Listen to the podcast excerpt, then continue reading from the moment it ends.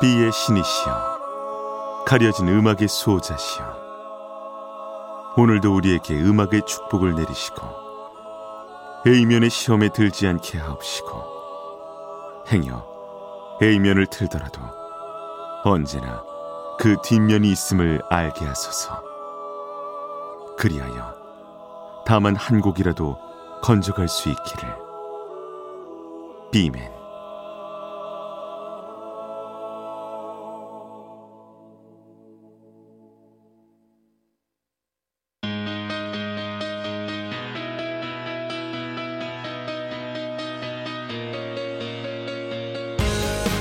배순탁의 비사이드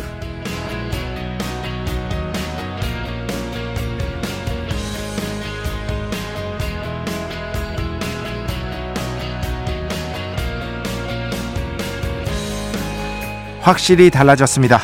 이전까지 저는 음식을 아무리 많이 먹어도 체한 적이 없었는데요.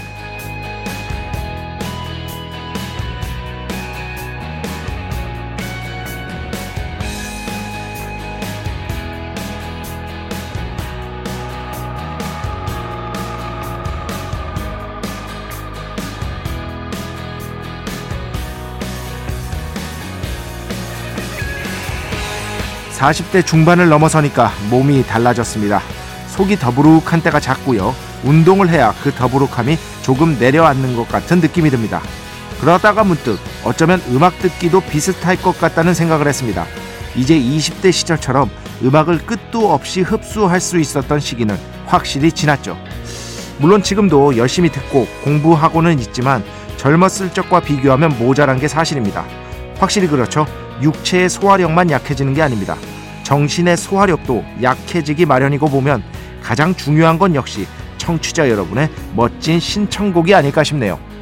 혼자서만 하려 하지 말고 이제는 함께 해야 할 때다라는 신호를 몸에 정신에 주는 것이기도 하겠죠. 2024년 1월 28일 일요일 배순탁의 B side 시작합니다.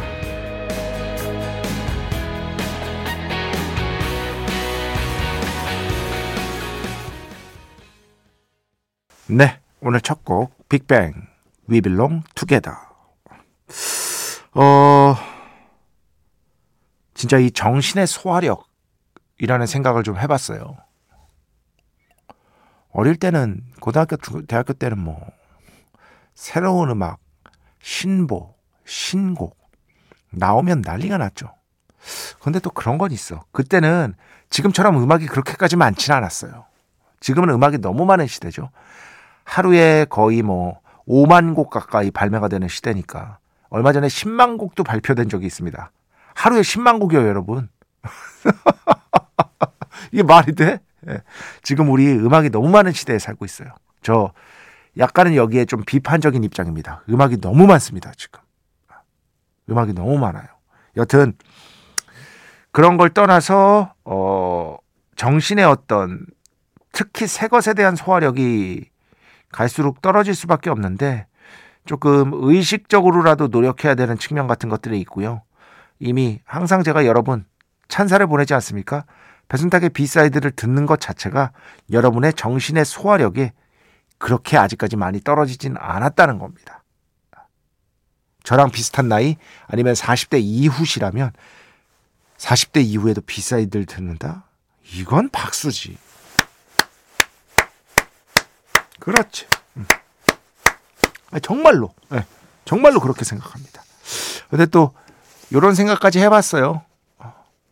혼자서 하면 이제 안 되고 이렇게 나이를 먹는다는 건 이제 뭔가 함께 하려고 애써야 한다라는 신호를 주는 것이 아닐까라는 생각. 당연한 얘기죠. 그러니까 배순탁의 비사이드도 뭐 저 혼자 하려고 하는 게 아니잖아요. 불가능하고 애초에. 완전히 불가능하고 청취자 여러분의 신청곡 통해서 배우는 게 정말 많습니다. 제가 이거는 뭐 아부성 발언도 아니고 사실이에요. 팩트예요. 제가 그리고 말씀드리잖아요. 어, 이 노래 몰랐다고. 이 신청해 주신 분들 중에 분 때문에 알았다고. 반드시 말씀을 드립니다. 제가 모르는 곡이었으면 전혀 모르는 곡이었으면 그렇게 말씀을 드리고 틀어드리기도 하니까요. 여러분, 자 오늘 또 하필이면 일요일이네. 그러면은 예상컨대 평소보다는 듣는 분이 아마 적을 거예요. 왜냐? 지금 사실상 월요일이잖아요. 네. 그렇기 때문에 사실상 월요일이기 때문에 주무시는 분이 좀 더 많다는 가정하에 그래도 여전히 듣고 계신 분들 신청곡 보내주십시오. 지금이 기회입니다. 네. 신청곡 보내주시기 바랍니다. 함께 어, 이 프로그램을 만들어 나가야 하는 것이다. 왜냐하면 제가 이제 어, 혼자서 할 여력이 없다. 배순탁의 B side 여러분의 이야기 신청곡 받고 있습니다. IMBC 홈페이지 배순탁의 B side 들어오시면 사연과 신청곡 게시판 있고요. 문자, 스마트 라디오, 미니로도 하고 싶은 이야기, 듣고 싶은 노래 보내주시면 됩니다. 인별그램도 있죠. 인별그램 배순탁의 B side 한글, 영어 아무거나 치시면은요. 계정이 하나 나옵니다. 그렇지. 그 계정으로 DM 받고 있습니다. DM. direct message. 댓글로는 받지 않고 있다. 배순탁의 B side 공식 인별그램 계정으로 direct message로 사연, 신청곡, 고민상담, 일상의 사소한 이야기들 많이 많이 보내주시기 바랍니다. 문자는 샵 8001번, 짧은 건 50원, 긴 건 100원의 정보 이용료가 추가되고요. 미니는 무료입니다. 참여해주신 분들 중에 저희가 정성스럽게 뽑아서 B의 성수, 홀리와 다비타민 음료, 바이라민 음료 드리겠습니다. 자, 우리 프레 잘하기죠? 궁그 듣겠습니다. 배순탁의 회사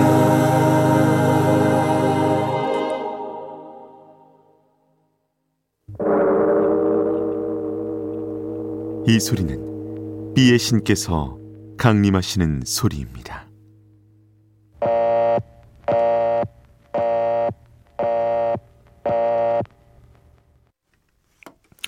B의 신께서 강림하셔서 저 B의 메신저 배순탁 순탁배 라이언배 패션토를 통해 존귀한 음악 하사해 주시는 시간입니다. B의 곡 시간 매일 코나 자 오늘은 어, 이번 주 그러니까 지난 화요일에 어, 가장 가까운 화요일에 배신의 한 수 통해서 제가 배철수 음악 캠프에서 소개했던 음악 어, 여러분께 들려드리려고 다시 가져왔습니다. 저는 이 음악이 너무 마음에 들어요.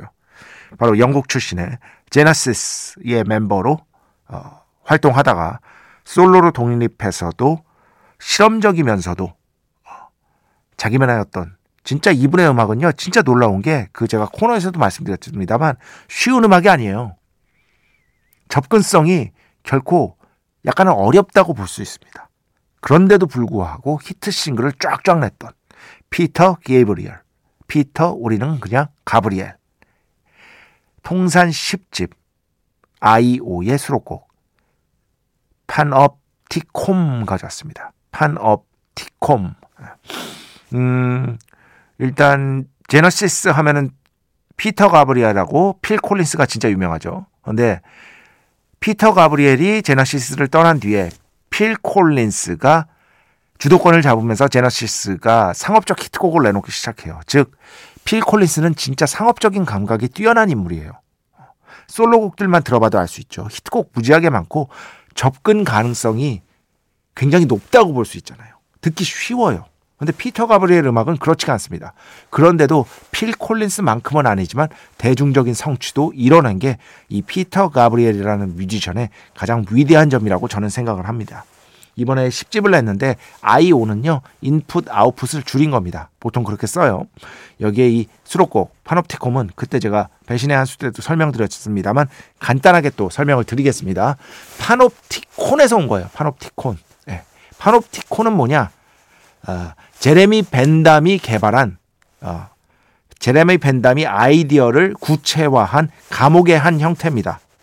pan이 Pan America 할 때 그 pan이에요, pan. 그 전부, 전체란 뜻입니다. opticon은 보다란 뜻입니다. 전부 본다라는 뜻이거든요. 즉, 감시탑이 있어요. 감시탑이 있으면 죄수의 방을 어떠, 어떤 식으로 구성하냐면요. 감시탑을 이렇게 쭉 둘러싸게 구성을 해요.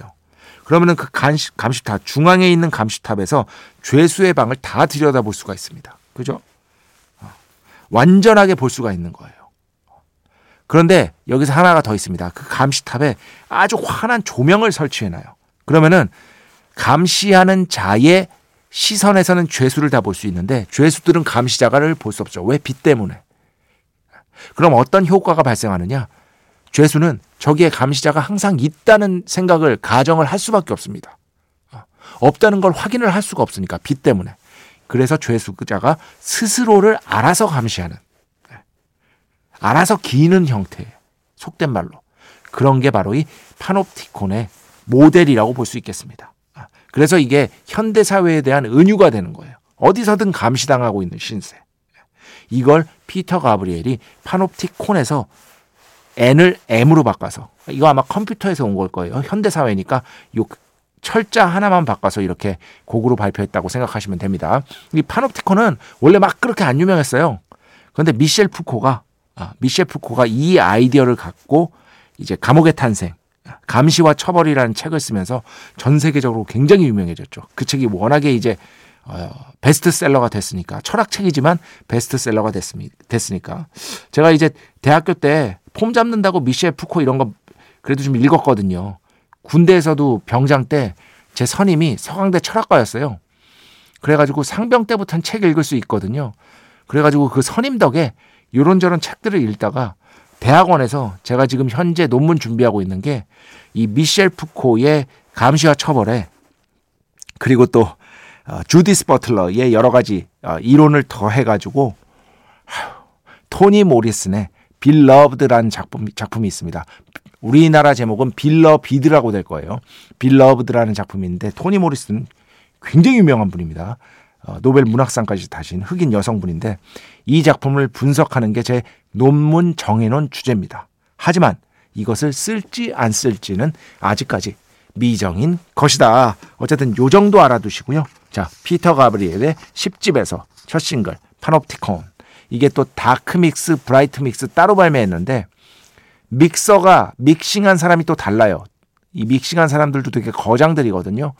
그런데 배신의 한 수에서는 dark side로 들려드렸는데 오늘은 bright side로 조금 사운드가 더 밝다는 느낌이 확실히 있습니다. 거의 똑같은데 bright side로 들려드릴 테니까 궁금하신 분들은 나중에 dark side, dark mix하고요.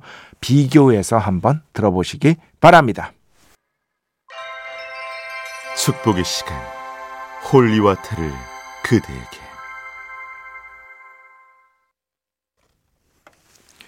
축복의 시간 holy water를 그대에게 축복 내려드리는 그러한 시간입니다.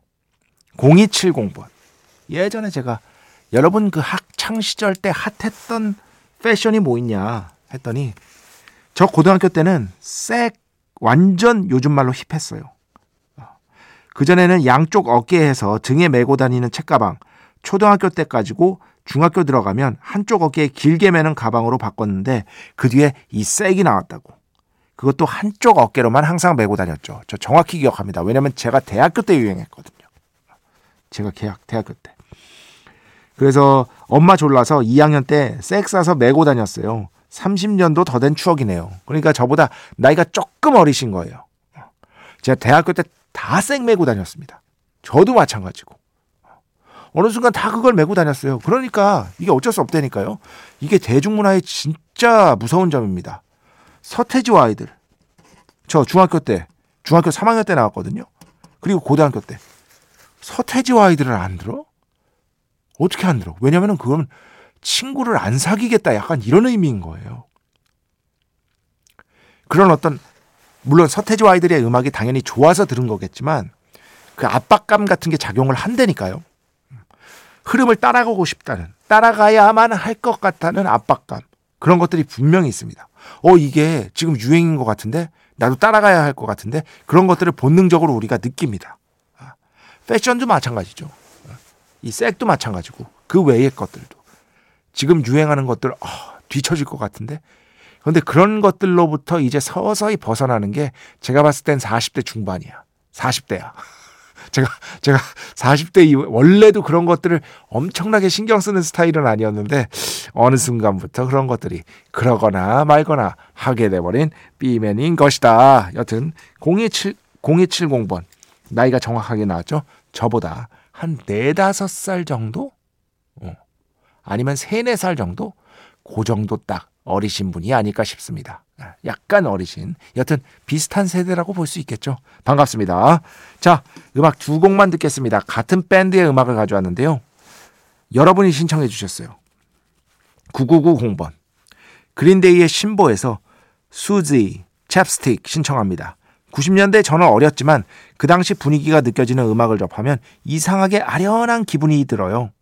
음악에서 빛바랜 컬러가 느껴지는 게 좋습니다. 아유, 표현이 뭐 거의 시인입니다, 시인.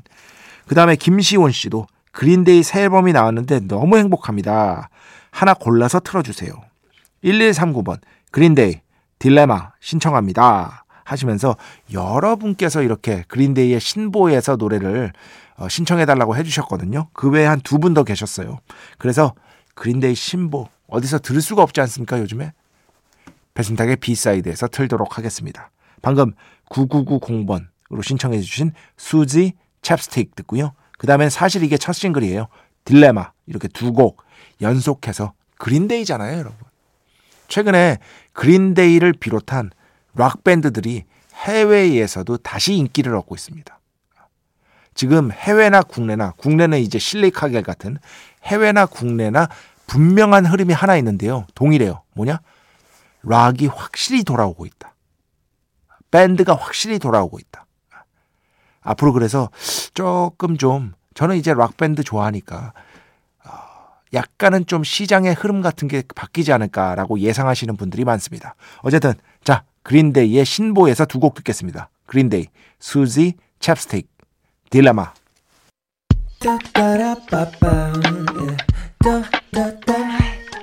배순탁의 B-side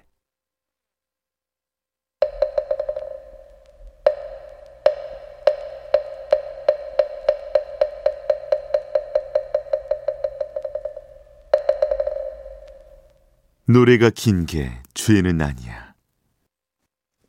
노래가 긴 게 죄는 아니야 시간입니다. 자 오늘은 신청곡으로 노래가 긴 게 죄는 아니야 준비했습니다. 그 지난주에 이 곡을 신청을 해 주신 분이 계세요. 그래 가지고 제가 문자로 어, 이미 말씀을 드렸습니다. 오늘 틀어드리겠다고 말씀을 드렸고요.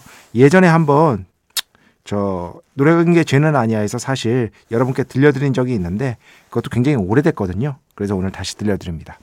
The Alan Parsons Project의 The Turn of a Friendly Card 어, 이 곡이고요. 어, 전체 그 알란 파슨스 discography 중에서 5집 앨범에 해당됩니다. 여기에 그 유명한 Time이라는 곡이 수록돼 있죠. 근데 이 앨범의 핵심은요. 사실 이 Time이라는 곡도 그렇지만 여기에 The Turn of a Friendly Card라고 해서 이 5부작이 있어요. 5부작. 총 16분 정도 됩니다. The Turn of a Friendly Card 그리고 Snake Eyes, The Ace of Sword 그리고 Nothing Left to Lose, The Turn of a Friendly Card 파트 2 이렇게 해가지고 총 다섯 곡이 연작처럼 이어지거든요. 이건 한꺼번에 들어야 돼요. 정말로 한꺼번에 들으라고 구성이 된 그런 음악이라고 할 수 있겠습니다. 이거 의미를 설명해 드리겠습니다. 아인 더 스카이 여러분 다 아시죠? 아인 더 스카이도 그 감시 카메라를 보고 영감을 얻은 거잖아요. 어디서나 감시를 당하는 현대인의 숙명 이런 것들을 노래한 건데 The Turn of a Friendly Card도요. 비슷하게 도박장의 감시 카메라에서 영감을 얻은 게 Eye in the Sky인데 이 알란 파슨스 프로젝트의 두 멤버가 특히나 이 갬블러들에게 관심이 있었던 시절이 있어요. 그들의 삶이란 무엇인가? 그 중에 하나가 Eye in the Sky라는 곡으로 표현이 된 거고요. 다른 하나가 바로 이 곡입니다. 해석하면은요. 이게 이 friendly card는요. 친숙한 패가 아닙니다. 카드가 뭐냐면 나한테 유리한 패. 유리한 패. 전체적인 주제는 뭐냐? 인생이 유리한 패가 나오기를 바라지만 그렇게 쉬운 게 아니다라는 거예요. 그렇게 그게 쉬운 게 아니다라는 거.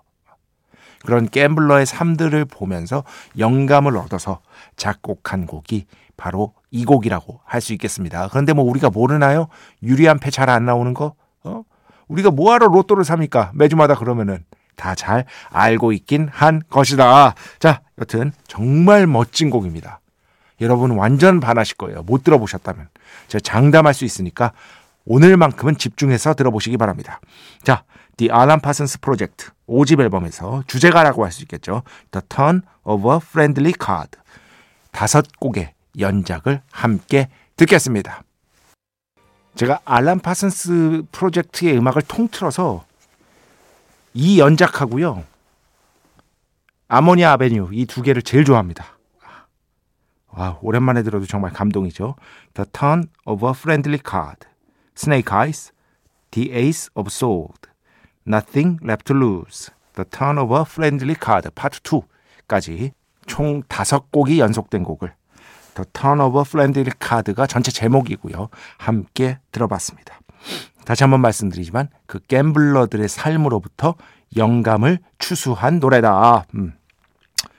근데 뭐 저는 어, 고백하면 저 화투도 칠 줄 모르고요. 그러니까 그 우리가 보통 이제 카드로 하는 모든 놀이 있잖아요. 하나도 할 줄 모릅니다. 예, 규칙을 몰라요. 배워보려고 애써본 적도 없는 것 같아요. 굳이 그렇게 궁금하지가 않았어요. 오히려 다행이지 않을까 싶은데. 아, 근데 또 모든 사람이 다 그렇게 막, 막, 막 큰 돈 걸고 하는 거 아니잖아요. 그냥, 그냥 재밌게 이렇게 소소하게 칠 수도 있는 거잖아요. 그런 것들을 보면은 좀 한번 배워봤을까 싶은 생각도 들고, 네, 모르겠습니다. 자, 오늘 마지막 곡입니다. 고희한 하와이 트리오의 연주로 가져왔습니다. 핑크 아일랜드. 이 연주 들으면서 오늘 주소 마칩니다. 오늘도, 내일도 비의 축복이 당신과 함께 하기를. 뱀맨.